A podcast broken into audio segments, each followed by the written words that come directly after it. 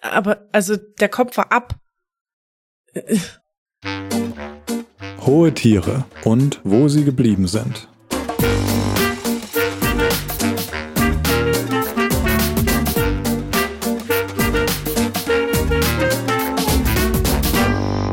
Hallo, ich bin Moritz.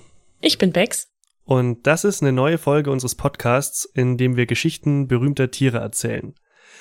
Bevor es losgeht, diesmal eine kleine Triggerwarnung. Normalerweise brauchen wir das ja nicht, aber in dieser Folge sprechen wir über eine Schlachtung, die gründlich schiefgegangen ist.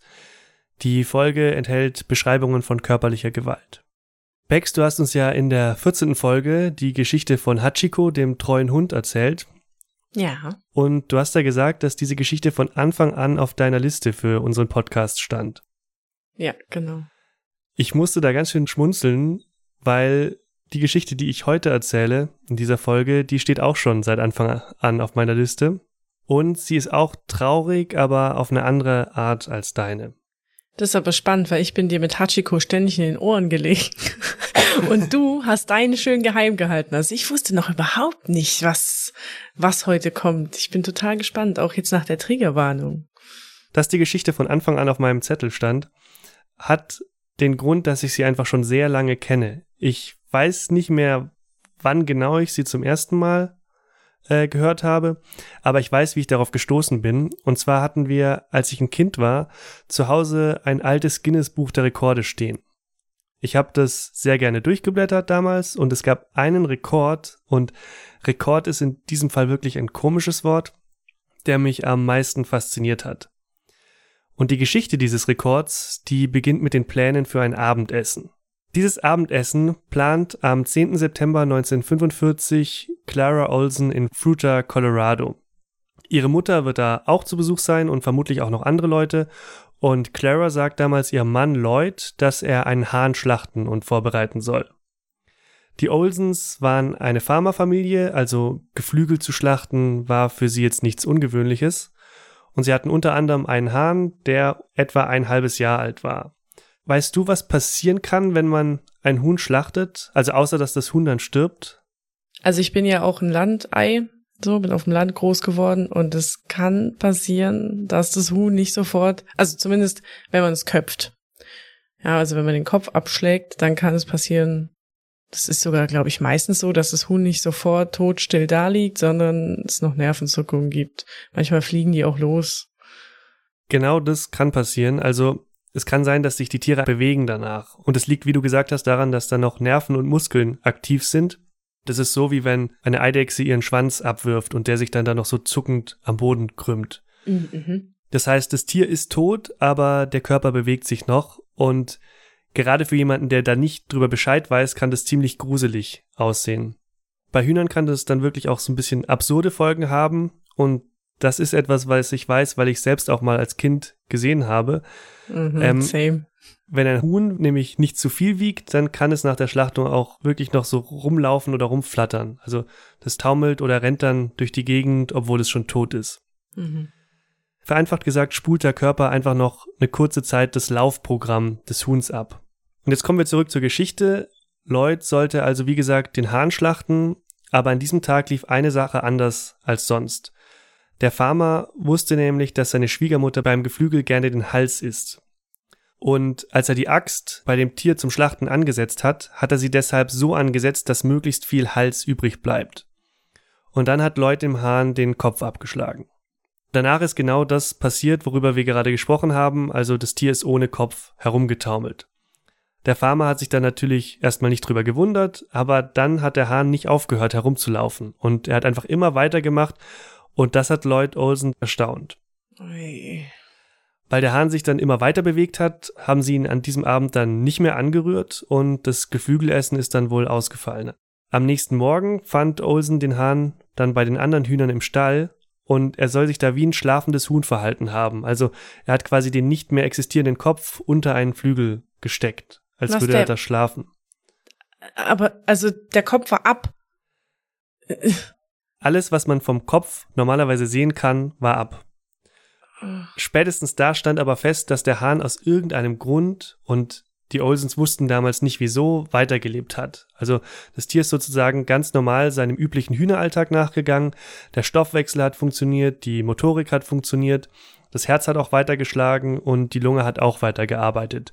Nur der Kopf war halt nicht mehr da. Also manchmal ist es schade, dass es ein reines Audioformat ist. Ich wünsche, man könnte gerade mein Gesicht sehen.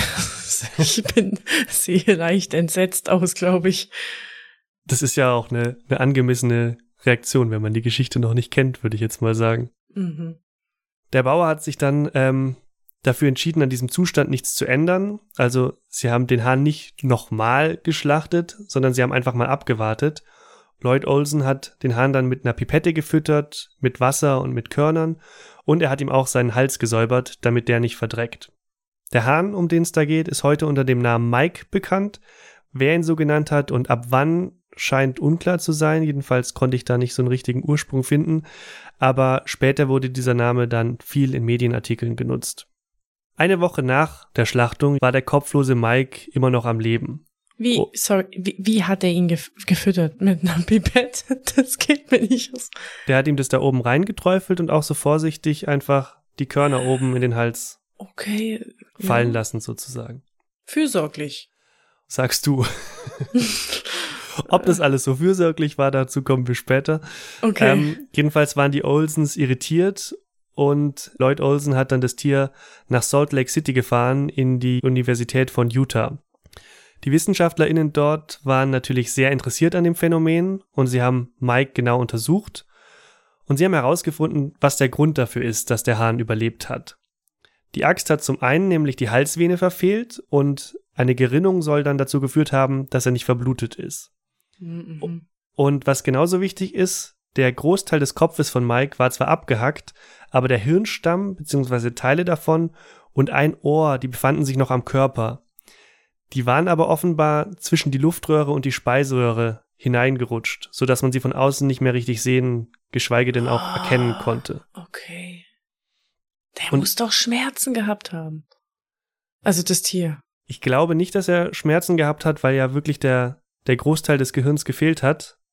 Also diese hm, Wahrnehmung ja, war ja. vermutlich nicht mehr da, sondern ähm, es waren offenbar genau die Teile, diese die Hirnteile, die die meisten Reflexe von Hühnern steuern. Deshalb konnte das Tier sich dann weiter wie ein Hahn verhalten. Mhm. Das heißt aber nicht, dass er auch wie ein Hahn empfunden und wirklich wie ein Hahn gelebt hat. Mhm. Von dem damaligen Zustand des Tiers gibt's auch viele Fotos und du kannst dir ja mal ein paar anschauen. Alter, was? Okay. Das. Also auf den ersten Blick sieht man es gar nicht so direkt. Also ich habe jetzt hier sehr viele sehr kleine Bilder in der Google-Suche vor mir. Und dann guckt man genauer hin und denkt sich, was? Also, es sieht total, ja, es, also, ich weiß gar nicht, was ich sagen soll. Es sieht total verrückt aus. Scheiße. Er ist einfach ein, ein Huhn ohne Kopf, ganz platt gesagt. Oh Gott, und dann liegt der Kopf, jetzt sehe ich, das sehe ich jetzt erst, jetzt liegt der Kopf auch noch davor. Auf dem Boden. Ja, es, es gibt auch Fotos, wo der Kopf daneben liegt oder wo auch der, sein Besitzer den Kopf dann mit in die Kamera hält. Ja. Also diese, diese Fotos sind ziemlich unterschiedlich. Man, man sieht zwar auf allen einen kopflosen Hahn, aber wie damit um, umgegangen wird und wie viel sie von dieser Verletzung zeigen, unterscheidet sich stark von Bild zu Bild. Ja ich sag mal so, es sind, glaube ich, keine Fotos, die man sich anschauen sollte, wenn man jetzt bei unseren Beschreibungen hier schon so zusammenzuckt. Ja. Und es ist natürlich auch völlig makaber, dass er den Kopf da in die Kamera hält. Also, ja. naja. Mike wurde dann später unter anderem als Miracle Mike bezeichnet, also als Mike das Wunder und auch als Mike das kopflose Huhn. Streng genommen, nach dem, was wir jetzt bisher gehört haben, stimmt es natürlich nicht, weil er war nicht vollkommen kopflos, sondern er mhm. war, um mich da mal bei Harry Potter zu bedienen, der fast kopflose Mike. Schön. Wenn du jetzt mal überlegst, es ist Ende 1945, du bist Landwirt, in deinem Fall Landwirtin, und plötzlich besitzt du ein Huhn ohne Kopf. Was würdest du machen? Ich würde äh, die Zeitung anrufen und sagen, wollt ihr mal was Krasses sehen? Ich habe ein Huhn ohne Kopf und es lebt noch. Hättest du hoffentlich nicht gemacht, aber also, so wie ich so wie du jetzt fragst natürlich, was weiß ich, 1945, vielleicht brauche ich Geld oder vielleicht ist es da noch gar nicht so äh, pietätlos. Keine Ahnung. Die Leute kommen aus dem Krieg, die haben wahrscheinlich Schlimmeres erlebt. Die haben wahrscheinlich Schlimmeres gesehen und ähm, jedenfalls war das Interesse groß. Und die Olsens haben mit ihrem Hahn dann eine Tour durch die USA gemacht. Also Oh sie waren in Gott. New York, sie waren in Atlantic City, in Los Angeles, in San Diego. Für 25 Cent konnten die Leute sich dann den Wunderhahn ansehen. As you do in America. Macht man erstmal eine Tour. Ja, später soll die Pharmafamilie dadurch monatlich Gagen von ungefähr 4500 US-Dollar bekommen haben.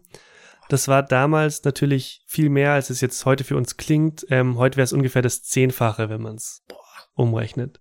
Bringt mehr ein als äh, Hühnerzucht, nehme ich an. Vermutlich. Der Wert von Mike wurde dann auf 10.000 US-Dollar geschätzt, 1945 oder 46. Auf diese Summe wurde er auch versichert, falls ihm was zustoßen sollte. Falls ihm was zustoßen sollte, was schlimmer ist, als dass sein Kopf abgehackt wurde. Sorry, ich finde das alles.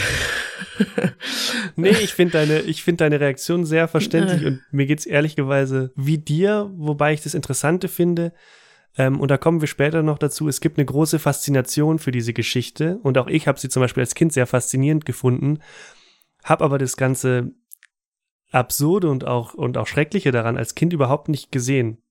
Das ist erst Ja, was, was ich sehe, wenn ich mich heute damit beschäftige und denke, was, was war da eigentlich los? Das glaube ich oft so mit Sachen, die man als Kind gesehen hat oder so. Und also die Faszination ist nach wie vor da. Ich finde es auch aus biologischen Gesichtspunkten einfach spannend, dass das geht. Ist natürlich nicht cool, aber Ja. das, dieser Zufall, alles nur, weil die, die Schwiegermutter so ein Gourmet war. ja, aber also meine volle Aufmerksamkeit und Faszination hast du auf jeden Fall. Weil Mike dann so viel wert war, haben sie ihn natürlich auch sehr gepflegt und er soll dann auch zugenommen haben und zwar von knapp einem Kilogramm auf ungefähr vier Kilogramm. Unter anderem hat dann das Time Magazine über ihn berichtet. Dort scheinen sie einfach interessante Tiergeschichten genauso zu mögen wie wir, denn wenn man sich jetzt zurückerinnert an Folge 13, auch über Luise, das deutsche Polizeischwein, haben die geschrieben. Mhm. Und wie ich am Anfang schon erwähnt habe, gab es ebenfalls wie im Fall von Luise auch einen Eintrag im Guinness Buch der Rekorde. Mike wurde nämlich zum longest surviving headless chicken, also zu dem Huhn, das die längste Zeit ohne Kopf überlebt hat. Mhm. Klar. Sein Zustand hat der Hahn 18 Monate lang überlebt. Ähm, 18 Monate. ja, und laut Guinness Buch ist er in einem Hotel in Arizona dann gestorben, und zwar ist er erstickt. Uh. Medien haben später berichtet, dass er an einem Schleimpfropfen erstickt sei. Ähm, da befand er sich gerade auf der Rückreise von einer Tour. Geschrieben wurde dann auch, dass die Olsens ihm nicht mehr rechtzeitig helfen konnten, weil sie die Pipette und die anderen Reinigungsutensilien bei der letzten Show vergessen oder verlegt haben sollen. Mhm. Die Olsens haben dann aber natürlich nicht nur den Hahn verloren, sondern er war ja für sie auch so eine Art Gelddruckmaschine. Und angeblich hat Farmer Olsen später versucht, andere Hähne auf dieselbe Art und Weise zu schlachten, aber das hat dann nicht funktioniert. Ja, ich nehme das zurück mit der Fürsorge. Ja, es ist eine Geschichte, die, finde ich, skurril, traurig, auch absurd ist, trotzdem auch interessant. Aber wenn man ein bisschen drüber nachdenkt, dann ist natürlich irgendwie das, was da als Geschichte von Miracle Mike verkauft wird, also von Mike dem Wunder, nicht die Geschichte von einem Wunderhahn, sondern es ist die Geschichte einer schlampigen Schlachtung. Ja. Und diese schlampige Schlachtung ist dann im Nachhinein zelebriert worden, als wäre sie eine besonders tolle Leistung. Mhm. Über Tierwohl müssen wir, glaube ich, an der Stelle überhaupt nicht weiter reden, weil danach hat offensichtlich nie jemand in diesen 18 Monaten gefragt. Also es ging nicht darum, ob das jetzt für dieses Tier, was der da genau spürt, wie es dazu gekommen ist, das war einfach kein Thema, sondern es war einfach ein faszinierendes Tier, das die Leute sich gerne angeschaut haben. Jetzt könnte man sagen, gut, ähm, das war 1945 und 1946, es war eine vollkommen andere Zeit als heute. Damals fanden die Menschen sowas halt toll und faszinierend. Ähm, und vermutlich waren es ja auch dieselben Menschen, die ein paar Jahre davor noch in, in Zoos geströmt sind, um sich da andere Menschen anzuschauen und die zu begaffen. Mhm. Man könnte also sagen, das ist alles lang her und hat mit uns heute nichts zu tun. Oder was man auch sagen könnte, ist, wenn man schon das Schlachten von Tieren in Ordnung findet, dann sollten dabei hohe Standards gelten, die zwingend eingehalten werden müssen.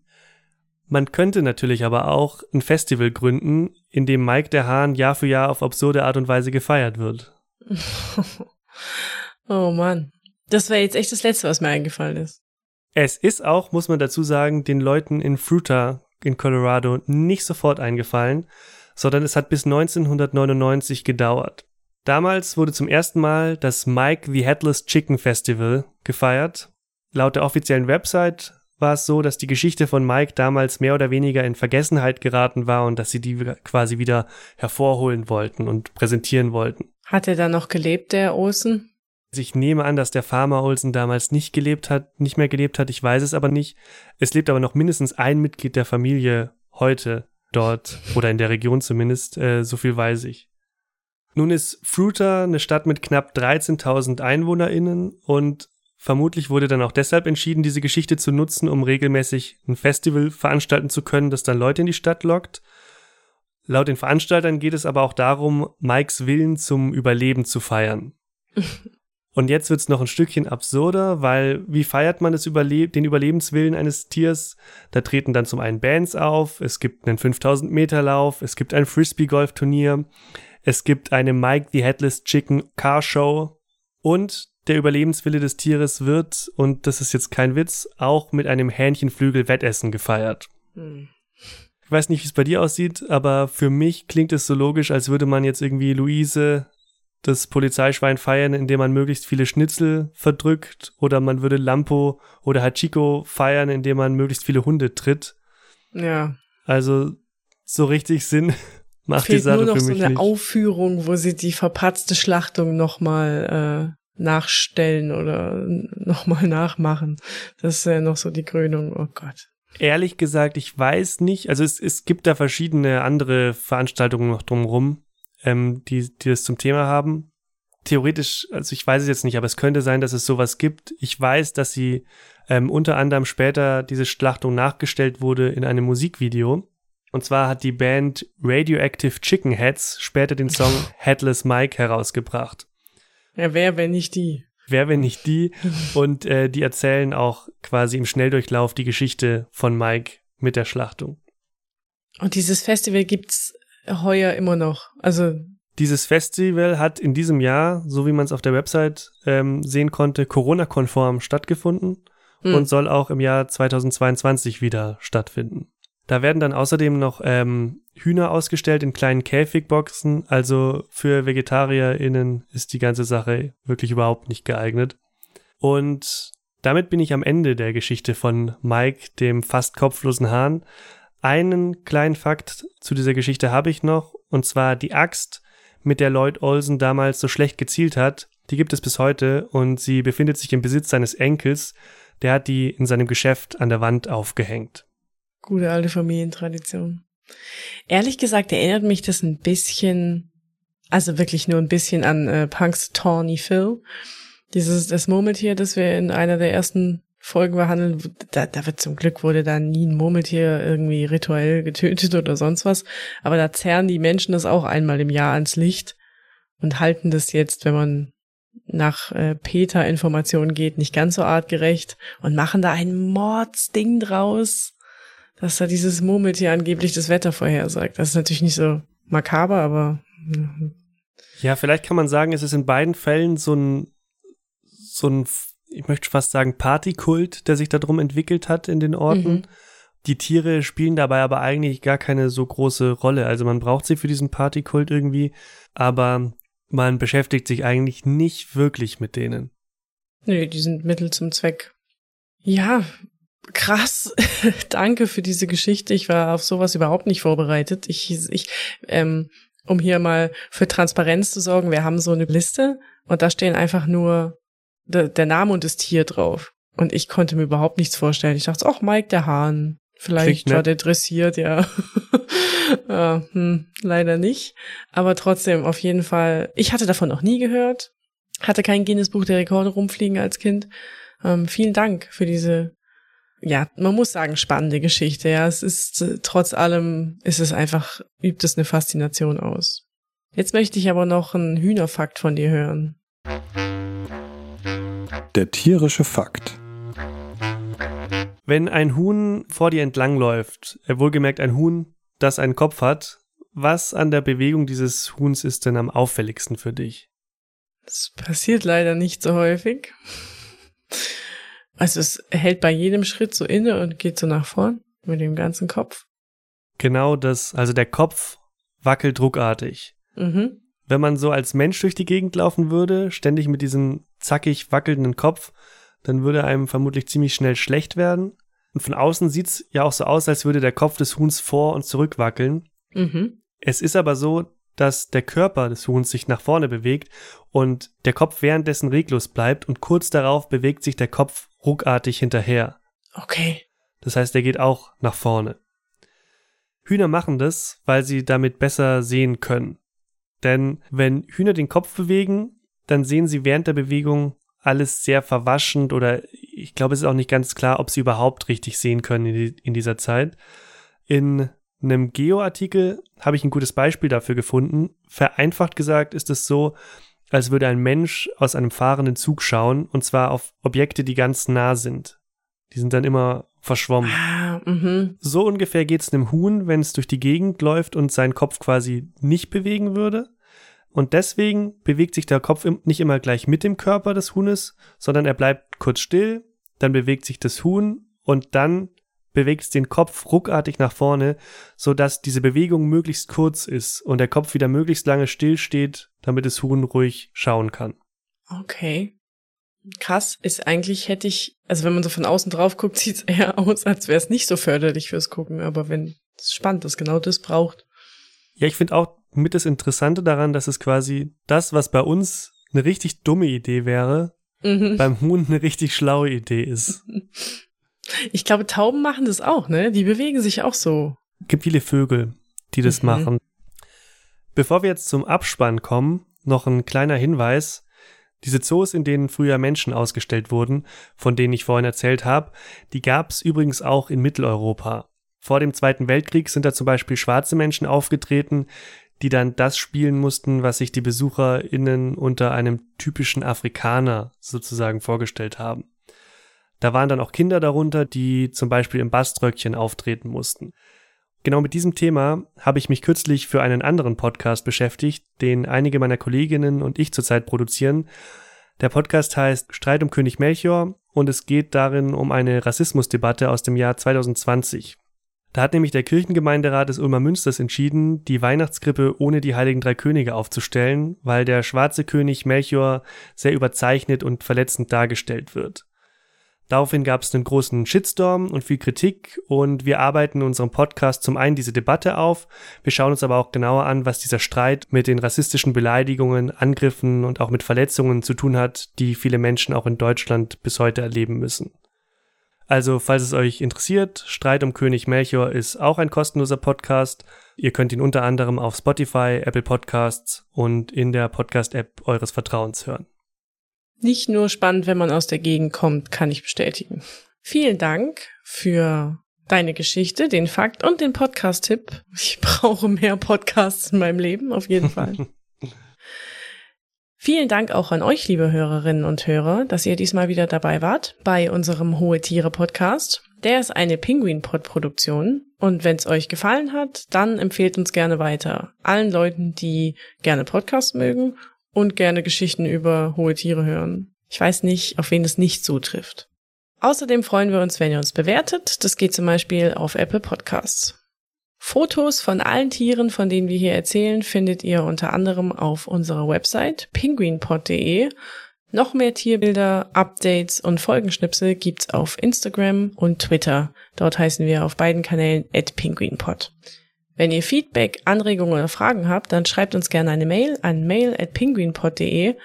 Und ganz wichtig, wenn ihr ein berühmtes Tier wisst, über das wir unbedingt sprechen müssen, auch dann schreibt uns gerne eure Idee.